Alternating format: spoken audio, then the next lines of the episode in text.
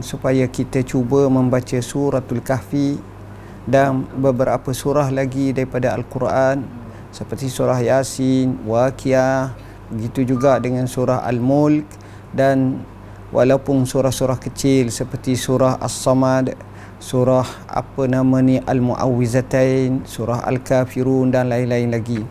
Saya yang sama alangkah baiknya kita banyak berselawat atas Nabi sallallahu alaihi wasallam pada malam-malam Jumaat dan juga harinya agar kita dapat mematuhi titah perintah Allah Subhanahu wa taala. Innallaha wa malaikatahu yusalluna 'alan nabi.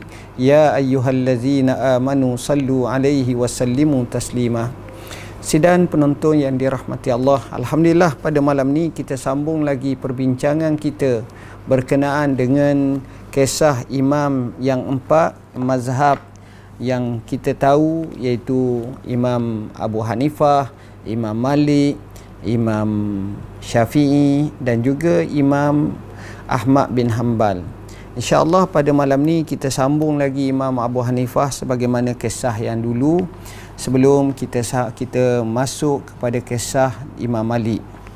Sebagaimana yang kita ketahui Imam Abu Hanifah ni kerana pengalaman hidupnya yang cukup hebat maka beliau meninggalkan sejumlah nasihat-nasihat.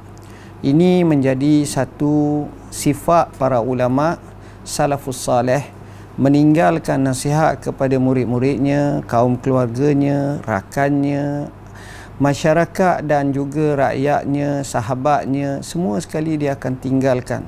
Sebagaimana yang Nabi sebut ad-dinun nasihah, agama itu terbina atas nasihat.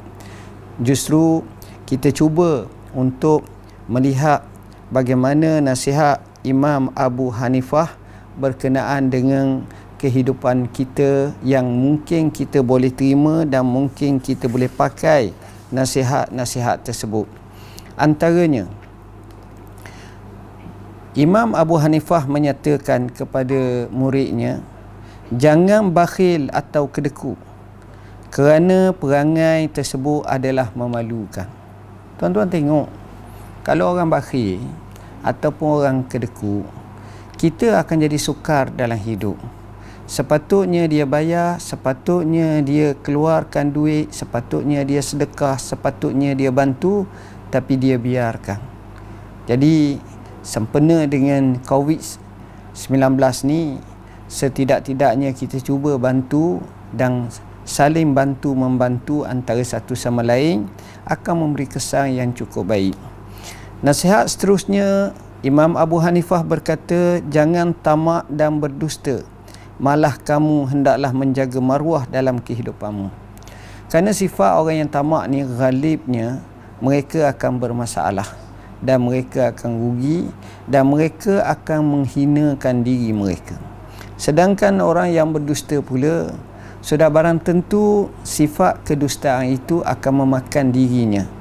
Hari ini dia kata lain, besok dia kata lain, lusa dia kata lain. Jadi orang akan jadi tak tahu yang mana nak dipegangnya. Ini masalah yang besar. Jadi maruahnya akan tercalar, akan rebah, akan jatuh dan ini sepatutnya tidak ada dalam komus kehidupan orang Islam. Ketiga, pakailah pakaian yang putih setiap masa, ingatlah selalu kepada kematian. Saya salah pakai malam ni. Jadi pakai warna warna biru sebagai contoh atau warna lain. Jadi sebenarnya pakaian ini dia ada maksud dan maknanya sebab itu kalau kita baca kalau kita tengok betul-betul kita akan dapati bahawa mereka ni dari segi pakaian pun mereka pilih dia nak pakai baju warna apa dia nak ni ni cermat berhati-hatinya orang zaman dulu sebenarnya pakaian putih ini yang Nabi ajar terutamanya kepada lelaki kepada perempuan digalakkan pakaian yang gelap tapi bagi lelaki disunatkan pakaian yang putih. Sebab itu kalau kita pergi di negeri-negeri Arab, kadang-kadang yang berjubah tu banyaknya putih pakaiannya. Dan pakaian putih ni banyak lambangnya. Kebersihan, kesucian, begitu juga kita kata fitrah. Dan semoga tafaul pakaian ini akan juga menjernihkan dan juga memutihkan hati seseorang itu. Kemudian memohon maaf kepada guru-guru orang-orang yang kamu belajar dan selalulah membaca Al-Quran. Kita dengan guru kita walaupun kita rasa dia silap dia salah maka tak salah kalau kita mohon maaf bahkan itulah yang sebaik-baiknya saya melihat orang yang berjaya adalah orang yang menghormati guru. Saya juga melihat orang yang berjaya orang yang bukan sekadar menghormati guru tapi berbakti kepada gurunya. Bacalah sejarah kerana ia sebaik-baik bukti dan dalil dan inilah yang dilakukan oleh salafus salih terhadap guru masing-masing. Mereka memuliakannya, mereka juga menghormatinya dan mereka beradab dengan gurunya. Contohnya Imam Syafi'i. Dia cerita kalau dia belajar dengan Imam Malik, dia nak buka lembaran mushaf ni sampai tak bunyi. Kenapa? Kerana berhalusnya, kerana menghormati tuan gurunya, kerana haibah gurunya Imam Malik itu. Seterusnya, kata uh, Imam Abu Hanifah begitu juga selalulah baca Al-Quran. Sepatut kita kena semak. Ha, sekarang ni kita dalam berada di rumah. Boleh tak umpamanya kita cuba nak khatam Quran. Kita cuba nak baca Quran. Kita cuba nak kaji Al-Quran dengan cara kita tengok ulama-ulama yang mentafsirkan Al-Quran. Maka di situ walaupun kita dalam rumah yang tidak luas tapi kita mempunyai ufuk minda yang luas, ilmu dan maklumat yang luas. Selalulah menziarahi kubur, guru dan juga tempat-tempat keberkatan. Ini akan menginsafkan kita. Tapi bukanlah waktu yang kita dalam keadaan kuarantin seperti ini atau kawalan dalam rumah. Maka seelok-eloknya ziarah selepas daripada apa yang dikatakan waktu yang kita dibenarkan. Ha, ini penting supaya kita mematuhi arahan daripada pihak yang berkuasa melihat kepada maslahat untuk rakyat dan juga negara kita ini. Kemudian terimalah dengan baik sekiranya diberitakan mimpi melihat Rasulullah SAW juga mimpi orang-orang saleh di masjid dan di tempat yang barakah. Ini berkenaan dengan kita dengar kesahan mimpi yang baik-baik. Ha, mimpi dia adalah bushra, satu berita gembira kepada orang beriman. Dan dia bukan menjadi hujah ataupun kita kata menjadi dalil tetapi menjadi ketenangan kegembiraan pada hati. Ini yang diputuskan diputuskan oleh ulama usul fiqh dan ulama syariah kemudian seterusnya menjauhkan diri daripada orang-orang yang tidak baik dan campurilah mereka dengan tujuan memberi nasihat atau menyeru mereka kepada agama Islam kita berkawan sebagai tanda itulah perangai kita, akhlak kita, budi kita, perilaku kita. Nak kenal siapa kamu, lihat siapa kawan kamu. Itu sebagaimana kata pujangga. Justru pilih kawan-kawan yang baik. Pilih kawan-kawan yang benar-benar menginsafi, mentaati Allah Subhanahu wa taala. Kerana Nabi SAW bersabda almaru ala dini khalilih falyanzur ila man yukhalil. Manusia di atas agama rakannya tengok siapa dia yang dia rakankan. Kalau orang baik maka baik kalau tak maka tak. Cari yang terbaik janganlah memaki hamung atau mencela. Selalu dengan bahasa yang kesak bahasa memaki hamung bahasa memperlekehkan. Maka sini adalah ajaran yang bertentangan dengan Islam. Setiap apa yang kita ucapkan setiap apa yang kita cakapkan itu adalah lambang kita dan kehidupan kita. Cakaplah dengan bahasa yang baik cakaplah dengan tutur kata yang baik sebagaimana perman Allah Taala wa qulu linnasi husna mencakaplah dengan manusia dengan bahasa yang baik kerana itu ada kelebihan dan lambang untuk kebaikan bagi diri kamu Kemudian menjaga rahsia-rahsia jiran tetangga dan jangan menyebarkan rahsia orang ramai. Kita dalam hidup ni, kita jangan sekali-kali cuba menyebarkan rahsia orang. Ha, aib jiran tetangga, aib suami, aib isteri, aib anak, aib ibu bapa, sepatutnya kita tutup. man satara musliman satarahullahu yaumal qiyamah. Siapa yang menjaga atau menutup aib seorang Islam maka Allah akan tutup aibnya sendiri. Hendaklah pada hari kiamat kelak. Hendaklah kaya hati dan jangan mengambil berat tentang hidup dunia bersikap kaya dan jangan bersikap miskin sekalipun engkau seorang yang miskin. Ini penting. Kita kena kaya hati. Kerana apabila kita kaya hati maka kita akan jadi orang yang tenang. Masalahnya kita nak kaya harta tapi hati kita miskin. Ini bala dan ini tidak memberi manfaat kepada diri kita. Tak cukup dengan itu kita juga kena bersikap kaya. Apa makna bersikap kaya? insyaAllah orang bagi kita ambil orang tak bagi kita tak kisah pun. Sebab kita rasa insyaAllah mungkin orang lain jauh lebih berhak dan lebih berkeperluan daripada kita.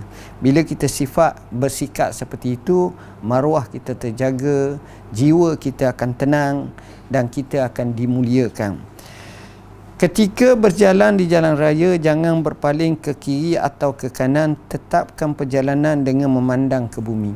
Ini berjalan lah. Jalan raya ke jalan apa pun straight. Jalan ni kita ni kadang-kadang bersimpang siu tengok kiri kanan banyak sangat. Sewajarnya kita fokus dalam perjalanan kita. Itu jauh lebih baik. Dan juga jangan menyombong jangan bertakabur dalam perjalanan kerana Rasulullah sallallahu alaihi wasallam dia berjalan penuh dengan tawaduk tapi bukan makna dia pelahang dia jalan memang cepat. Itu sifat Rasulullah SAW tapi Allah menyebut wala tamshi fil ardi marha innaka lan takhriqal arda walan tablughal jibala tula. Maksudnya jangan sekali-kali kamu berjalan atas muka bumi dalam keadaan angkuh kerana kaki kamu tak dapat menebuk muka bumi dan tinggi kamu tak sampai taraf tinggi uh, gunung ganang sekalipun Apabila masuk ke dalam bilik mandi, janganlah memandang kepada orang lain untuk menjaga maruah dan taraf, mereka akan menghormati kamu. Ini cerita berkenaan dengan kalau negeri Arab, zaman dulu dia ada namanya hammam. Hammam ni tempat mandi ramah-ramah. Ha, lelaki ada tempatnya, perempuan ada tempatnya. Jadi orang ni masuk boleh mandi sini, dia bayarlah umpamanya berapa tu. Jadi masing-masing kalau orang yang baik ni dia mandi hadiri dia saja sih ha, dia tidaklah duk tengok kiri kanan orang lain bencikan perkara yang hina di sisi orang yang berilmu pengetahuan ha, kalau kita tengok orang berilmu pengetahuan dianggap perkara itu hina kita juga kena benci ha, contohnya kadang-kadang cakap bukan-bukan uh, maklumat yang tidak ditapis. Jadi orang-orang yang faham merasakan perkara tersebut adalah perkara yang tidak sewajarnya diwar-warkan. Sedangkan kita menjadi hadam halawiyah ataupun makanan harian kita maka ini kita kena elakkannya. Menyerahkan urusan dunia kepada orang lain supaya mudah engkau menghadapi ilmu pengetahuan. Ini khusus kepada penuntut-penuntut ilmu masa belajar belajar. Masa kerja kerjalah tapi masa belajar ini artinya sebelum daripada mereka masuk kepada alam kerja.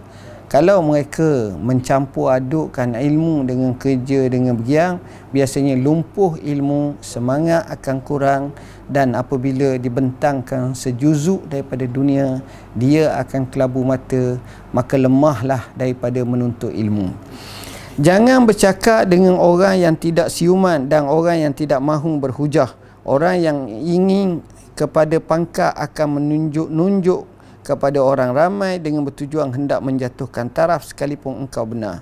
Jadi kita kena tengok apabila kita nak bercakap siapa yang kita nak bercakap. Orang yang tertentu sahaja yang sesuai untuk kita bincang. Apabila masuk ke majlis orang kenamaan atau orang besar jangan mengangkat diri melainkan mereka memuliakan kerana kemungkinan mereka akan menyusahkan. Jangan mendahulukan mereka semasa sembahyang melainkan mereka menyuruh atau minta mendahului mereka. Maksudnya kita ni bila berada dalam majlis orang besar sewajarnya kita menghormati majlis uh, raja-raja, majlis orang-orang kenamaan, presiden ke, perdana menteri, menteri-menteri yang hebat-hebat, maka kita muliakan mereka, kita insya-Allah kita akan faham dalam keadaan seperti itu kita tak akan jadi nyusah pula kalau kita duk, duk debat dengan mereka duk berlawan dengan mereka. Itu bukan satu penyelesaian yang baik. Baik jangan masuk ke dalam bilik air di waktu zuhur dan waktu pagi. Kenapa kerana biasanya pada waktu tersebut mungkin ramai orang pakat masuk ini kalau bilik air awam ni ceritanya dalam hal ni perlu kita mengha- memahaminya dengan sebaik-baik. Ini zuruf mengikut tempat-tempat. Tapi kalau di pejabat kita, di tempat kita orang tak ada masalah, maka itu lainlah ceritanya. Jangan marah atau bengis di dalam majlis perbahasan ilmiah. Dari segi konsep berhujah, kesabaran dan suara yang lembut sejuzuk daripada cara mematikan hujah. Sebaliknya, apabila menggunakan emosi, dia akan menggagalkan dirinya bahkan merebahkan dirinya. Itu kita tengok kadang-kadang tokoh-tokoh yang hebat dia berhujah. Kita rasa pelik lah. Macam mana dia boleh tenang, dia boleh hebat. Kita dapat banyak dalam YouTube, YouTube tokoh-tokoh yang luar biasa dalam berhujah. Jangan banyak bercerita kepada orang ramai kerana orang yang banyak bercerita pasti akan berbohong. Ha, jangan kita banyak cerita lepas orang ni kita cerita lepas orang ni cerita. Bila banyak sangat adalah buah silatnya buah salahnya tak betulnya. Ha, kalau boleh ha, orang-orangnya sahaja. Jangan hadir ke majlis berzikir atau majlis kerajaan tetapi hendaklah kamu menghantar seorang rakan ke majlis tersebut. Macam mana ni maksud di sini tak lain tak bukan bukan kita kata ini kita kena faham. Situasi yang disebut zaman Abu Hanifah ada golongan tertentu. Yang mana kadang-kadang mereka walaupun nampak macam baik tapi kadang-kadang mereka tidak untuk mendalami ilmu.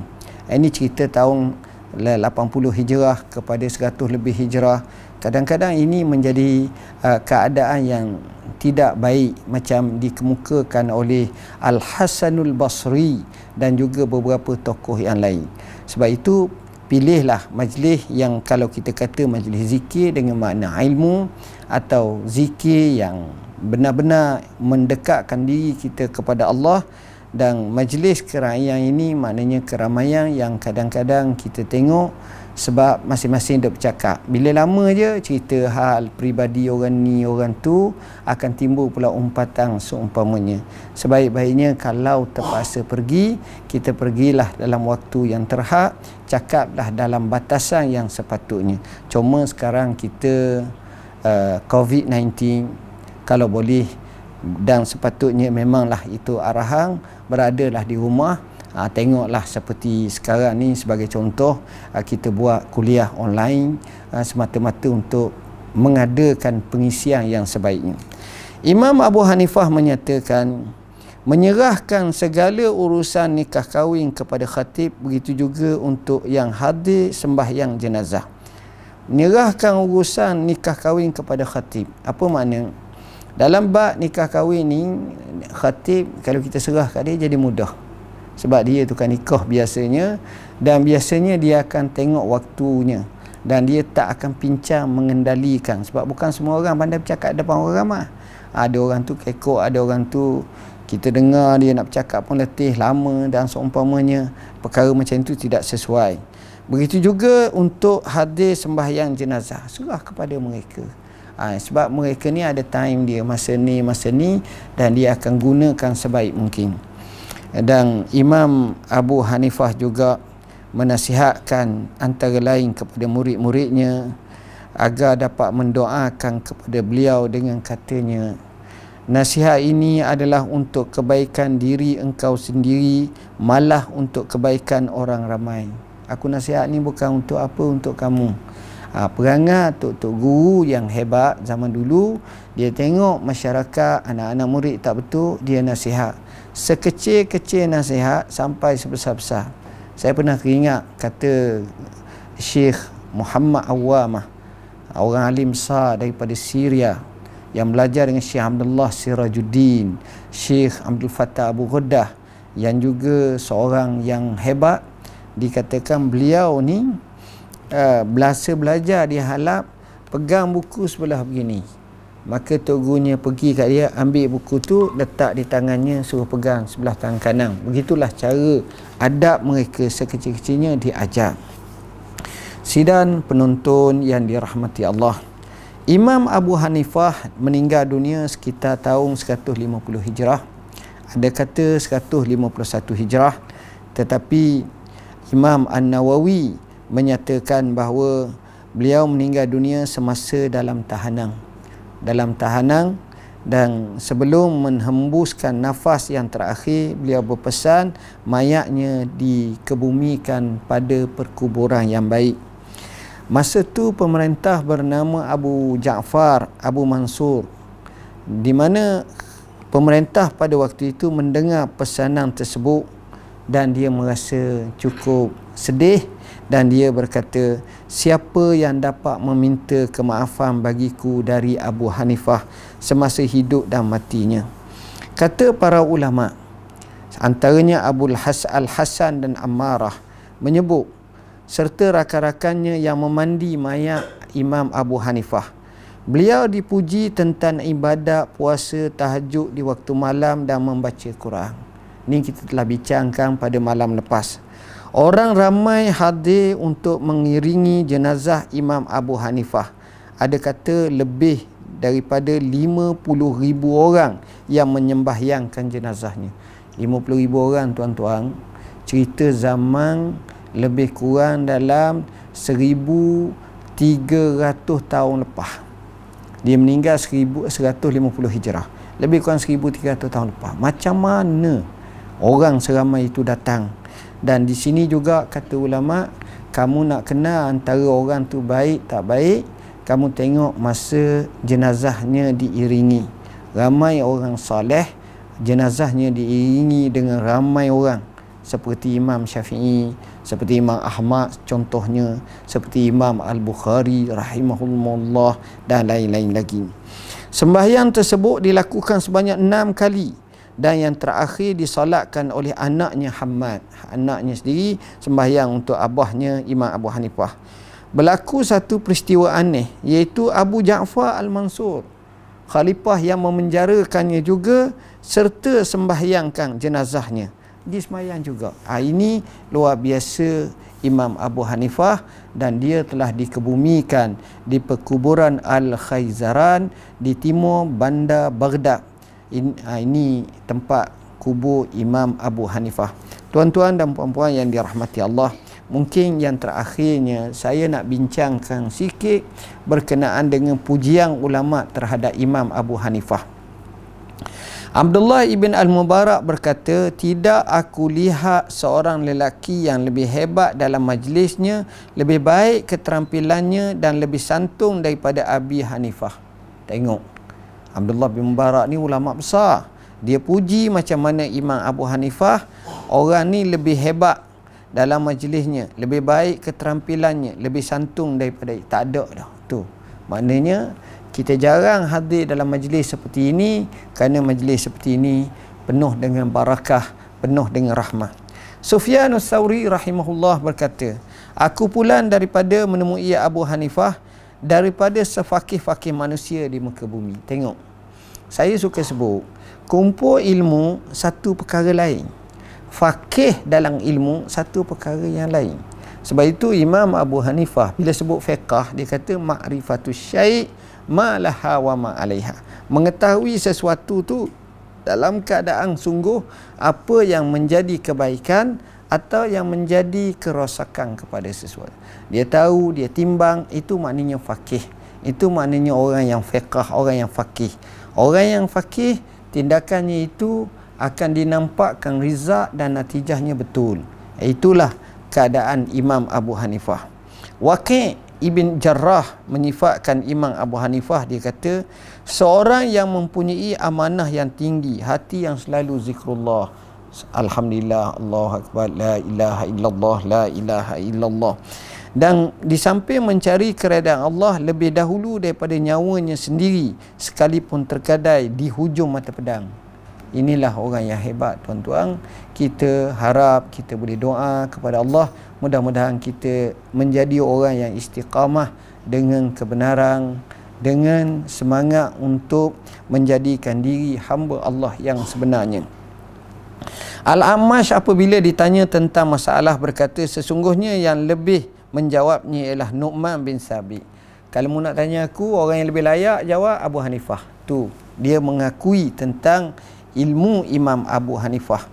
Bahkan dia kata aku sangkanya beliau diberkati dalam ilmunya. Hebatlah. Aku tengok cara dia mengajar, cara dia jawab, cara dia berhujah, cara dia bercakap aku yakin dia diberkati ilmu. Orang macam ni jarang. Dan inilah yang disebut dalam siar alam nubala dalam jilid yang ke-6 ke surat 403 Al-Qadhi Abu Yusuf berkata Al-Qadhi Abu Yusuf ni anak murid kepada Imam Abu Hanifah Abu Hanifah khatam Quran setiap malam hanya dalam satu rakaat. Ini baca lama khatam Quran. Mengikut Yahya bin Abdul Hamid Al-Hammani bahawa Abu Hanifah khatam Quran setiap malam di waktu sahur dan diriwayatkan bahawa Abu Hanifah sepanjang hidupnya khatam Quran sebanyak 700 kali. Itu kelebihan eh, 7000 kali. Ha, ini Abu Hanifah. Maknanya tuan-tuan dia loba baca Quran. Ibnu Juraj merupakan imam ahli Mekah pernah berkata selepas melihat Imam Abu Hanifah sesungguhnya dia seorang yang fakih sesungguhnya dia seorang yang fakih kita tengok orang tu dia bercakap bila dia berhujah. Dan kefakihan tu nampak lagi apabila dia bertindak. Maka kita nampak tentang kefakihan yang sepatutnya wujud pada diri kita. Imam Syafi'i berkata orang ramai dalam fiqah adalah anak buah kepada Abu Hanifah. Mereka ni tak boleh lari. Mereka bergantung. Mereka juga akan tengok kelebihan Imam Abu Hanifah ini. Fudai bin Iyad berkata Abu Hanifah seorang yang fakih ha, ni kalimah fakih ni jarang orang miliki tapi apabila kita tengok orang memiliki fakih tindakannya penuh dengan kefiqahan dengan kebijaksanaan dengan kita kata kesesuaian mengikut masa, tempat, keadaan itulah orang yang fakih sebenarnya. Qais ibn Ar-Rabi' berkata adalah Abu Hanifah seorang yang warak lagi bertakwa pemurah terhadap rakan-rakannya. Orang yang baik sangat orang yang tak kedeku. Malih ibn Waqi' berkata demi Allah Abu Hanifah merupakan seorang yang besar amanahnya mulia serta mencari keredaan Allah. Keredaan Allah. Ni Imam Abu Hanifah. Orang pakat puji biasanya Allah letakkan pujian pada lidah-lidah manusia lebih-lebih lagi yang baik tanda bahawa orang itu adalah orang yang baik. Al-Hammani berkata aku dengar bapaku berkata aku bermimpi melihat tiga bintang jatuh. Orang zaman dulu kadang-kadang macam kita bincang semalam lah mimpi. Ha, dia kata dia tengok ada tiga bintang jatuh. Kemudian matinya Abu Hanifah. Selepas itu Mus'air mati dan kemudiannya Sufyan Sauri mati. Dikhabarkan kepada Muhammad bin Muqatil kemudian beliau berkata ulama itu adalah bintang-bintang di dunia ini di muka bumi. Itulah hebatnya apa yang disebut tentang kisah tersebut. Syumbah apabila mendengar kematian Imam Abu Hanifah beliau mengucapkan istirja inna lillah wa inna ilaihi rajiun. Seraya berkata telah padam di kota Kufah ini cahaya ilmu. Ketahuilah sesungguhnya tidaklah mereka melihat seumpamanya selepas ni. Jangan harap akan ada lagi tokoh ulama seperti ini di kota Baghdad ini di kota Kufah ini. Itulah hebatnya Imam Abu Hanifah. Syarif berkata adalah Abu Hanifah sifatnya banyak diam dan banyak, amat berakal. Ha, perangai Abu Hanifah ni dia kalau dalam majlis dia banyak senyap. Diam tapi orang yang amat berakal cerdik. Abu Asim An-Nabil berkata Abu Hanifah dikenali sebagai Al-Watid. Ini kerana dia salat sunat terlalu banyak. Semayang lama sungguh semayang. Banyak sangat semayang sunat. Abu Muawiyah Ad-Darir berkata sayang kepada Abu Hanifah termasuk dalam sunnah. Sebab dia orang yang menghidupkan sunnah beramal dengan sunnah dan hidupannya adalah sunnah Ali bin Asim berkata kalau ditimbang imam eh, ilmu Imam Abu Hanifah dengan ilmu ahli zamannya nescaya lebih berat ilmu Imam Abu Hanifah. Ni hebatnya Imam Abu Hanifah. Hafiz Ibn Riyad berkata kalam Abi Hanifah dalam ilmu fiqah lebih halus dan seni daripada syair. Bahasa. Kalau kita kaji betul-betul mereka ni dia seni dia hebat dia. Tidak mengaibkannya kecuali orang yang jahil cara dia cakap cara dia berhujah cara dia memulakan kalam-kalamnya cukup indah Imam Nawawi menceritakan pengakuan Abdullah bin Al-Mubarak terhadap Imam Abu Hanifah seraya berkata tak ada lagi majlis yang lebih bersih dan baik daripada majlis Abu Hanifah ah, dengan penuh kebaikannya. Imam Zahabi berkata imamah atau kepimpinan dalam fiqah dan cabang seninya diserahkan kepada Imam Abu Hanifah. Itulah kelebihan Imam Abu Hanifah kalau kita nak banding dengan orang lain jauh daripada yang lain semua sekali dan kita faham Imam Abu Hanifah ni seorang tokoh yang cukup hebat dan tuan-tuan bolehlah baca dalam buku ini insya-Allah jika diberi kesempatan kita akan sambung pada malam esok berkenaan dengan Imam Malik rahimahullahu taala. Dan kita ambillah masa dua minggu ini kita baca tokoh-tokoh yang hebat supaya kita mengambil apa yang Nabi uh, ajar kepada kita yang menyebut bahawa al ulama warasatul anbiya fa innal ulama lam yuwarisu dinaran wala dirhama walakin warasul ilma faman akhazahu fakan akhaza bihazin wafir. Maksudnya ulama itu pewaris para nabi mereka tidak meninggalkan dinar dan dirham tapi mereka mewariskan ilmu siapa yang ikutnya ataupun mengambilnya yakni ilmu dia telah mengambil dengan bahan yang secukupnya. Sidan penonton yang dirahmati Allah pada malam ni juga saya nak ajak tuan-tuan kita berada berhampiran dengan waktu yang dipanggil sebagai Isra' dan Mi'raj bulan Rejab yang mulia. Kita juga berada pada malam Jumaat maka gunakanlah pada hari Jumaat, malam Jumaat uh, untuk kita selawat kepada Nabi sallallahu alaihi wasallam. Kita baca Al-Quranul Karim dan juga kita tadabbur ayat-ayat Al-Quranul Karim. Insya-Allah jika dimasakan kepada kami pada waktu 8 dan pada waktu kosong kami akan cuba merakamkan untuk sama-sama kongsi sejuzuk daripada ilmu. Mudah-mudahan ia memberi kekuatan pada kita pada malam yang baik macam ini marilah sama-sama kita menyucikan hati kita membersihkan hati kita untuk kita bertawajuh dan munajat kepada Allah agar Allah menjadikan bumi Malaysia ini khususnya dan dunia seumumnya supaya Allah lempah ruahkan dengan rahmat kasih sayangnya dan Allah hendarkan daripada kita wabak yang cukup uh, tragis ini COVID-19 mudah-mudahan Allah jadikan kita semua dalam keadaan sehat dalam keadaan baik dalam keadaan kebaikan yang puncak bahkan dalam keadaan kesatuan dan kita saling kasih mengasihi antara satu sama lain. Akhir kalam seperti biasa saya nak ajak tuan-tuan kita berdoa kepada Allah pada malam Jumaat ini dan kita tahlil ringkas kita mudah-mudahan sama-sama kita dapat manfaat daripada majlis ini dan juga doa serta zikir ringkas kita. Al-Fatihah. A'udzubillahi minasyaitonirrajim. Bismillahirrahmanirrahim. الحمد لله رب العالمين. الرحمن الرحيم. مالك يوم الدين. إياك نعبد وإياك نستعين. اهدنا الصراط المستقيم. صراط الذين أنعمت عليهم غير المغضوب عليهم ولا الضالين.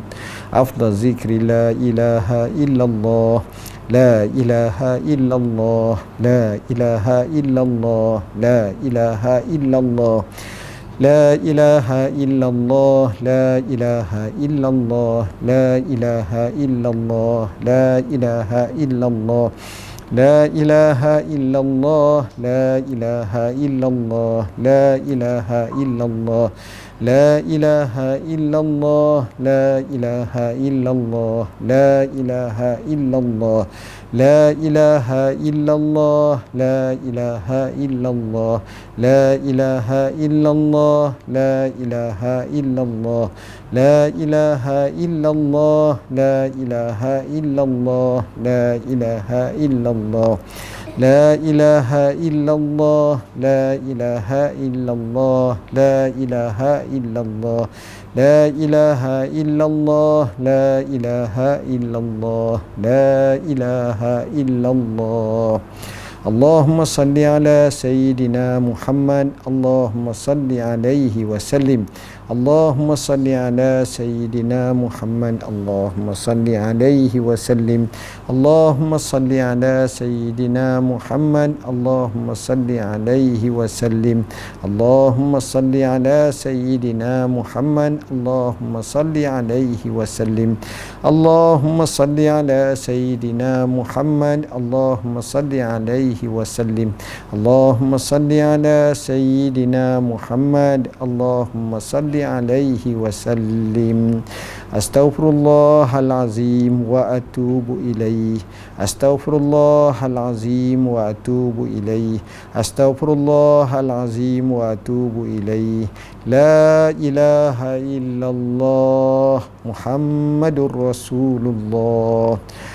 لا إله إلا أنت سبحانك إني كنت من الظالمين لا إله إلا أنت سبحانك إني كنت من الظالمين لا إله إلا أنت سبحانك إني كنت من الظالمين بسم الله الرحمن الرحيم Alhamdulillahi Rabbil Alamin. Wassalatu wassalamu ala syafil anbiya wal musalin Wa ala alihi wa sahbihi ajmain. Allahumma ya qadhi al hajat Wa ya alim al khafiyat Wa ya mujib al da'wa Istajibillahumma du'a'ana. Allahumma ya Allahu ya Allahu ya Allah. اللهم اغفر لنا ولآبائنا ولأمهاتنا ولأجدادنا ولجداتنا ولمشايخنا ولأساتذتنا ولأصحاب الحقوق علينا ولجميع المسلمين والمسلمات والمؤمنين والمؤمنات الأحياء منهم والأموات اللهم اشف مرضانا وارحم موتانا وعاف مبتلانا اللهم أكرمنا ولا تهنا واعتنا ولا تحرمنا وزدنا ولا تنكسنا وآسنا ولا تؤسر علينا وارتنا وارطعنا يا حي يا قيوم برحمتك نستغيث ومن عذابك نستجير أصلح لنا شأننا كله ولا تكلنا إلى أنفسنا طرفة عين ولا أقل من ذلك اللهم إنا نعوذ بك من البرص ومن الجنون ومن الجزام ومن سيئ الأسقام اللهم إنا نعوذ بكلمات الله التامات من شر ما خلق اللهم اهدنا فيمن هديت وعافنا فيمن عافيت وتولنا فيمن توليت وبارك اللهم لنا فيما أعطيت وكنا برحمتك شر ما قضيت وكنا برحمتك شر ما قضيت وقنا برحمتك شر ما قضيت اللهم يا حي يا قيوم يا ذا الجلال والإكرام ya akramal akramin wa ya arhamar rahimin. Allahumma inna nas'aluka al-huda wa tuqa wal afafa wal ghina. Allahumma inna na'unzubika min jahdil bala wa daraki syaqa wa su'il qada wa syamatatil a'da. Allahumma inna na'unzubika min zawali nikmatik wa tahawuli afiatik wa fujati nikmatik wa jami'i sakhatik. Allahumma rabbana hablana min azwajina wa zurriyatina وجعلنا قرة أعين وجعلنا للمتقين إماما اللهم ربنا آتنا من لدنك رحمة وهيئ لنا من أمرنا رشدا اللهم ربنا آتنا في الدنيا حسنة وفي الآخرة حسنة وقنا عذاب النار وأدخلنا الجنة مع الأبرار يا عزيز يا غفار يا رب العالمين وصلى الله على سيدنا محمد وعلى آله وصحبه وسلم والحمد لله لله رب العالمين تقبل الله منا ومنكم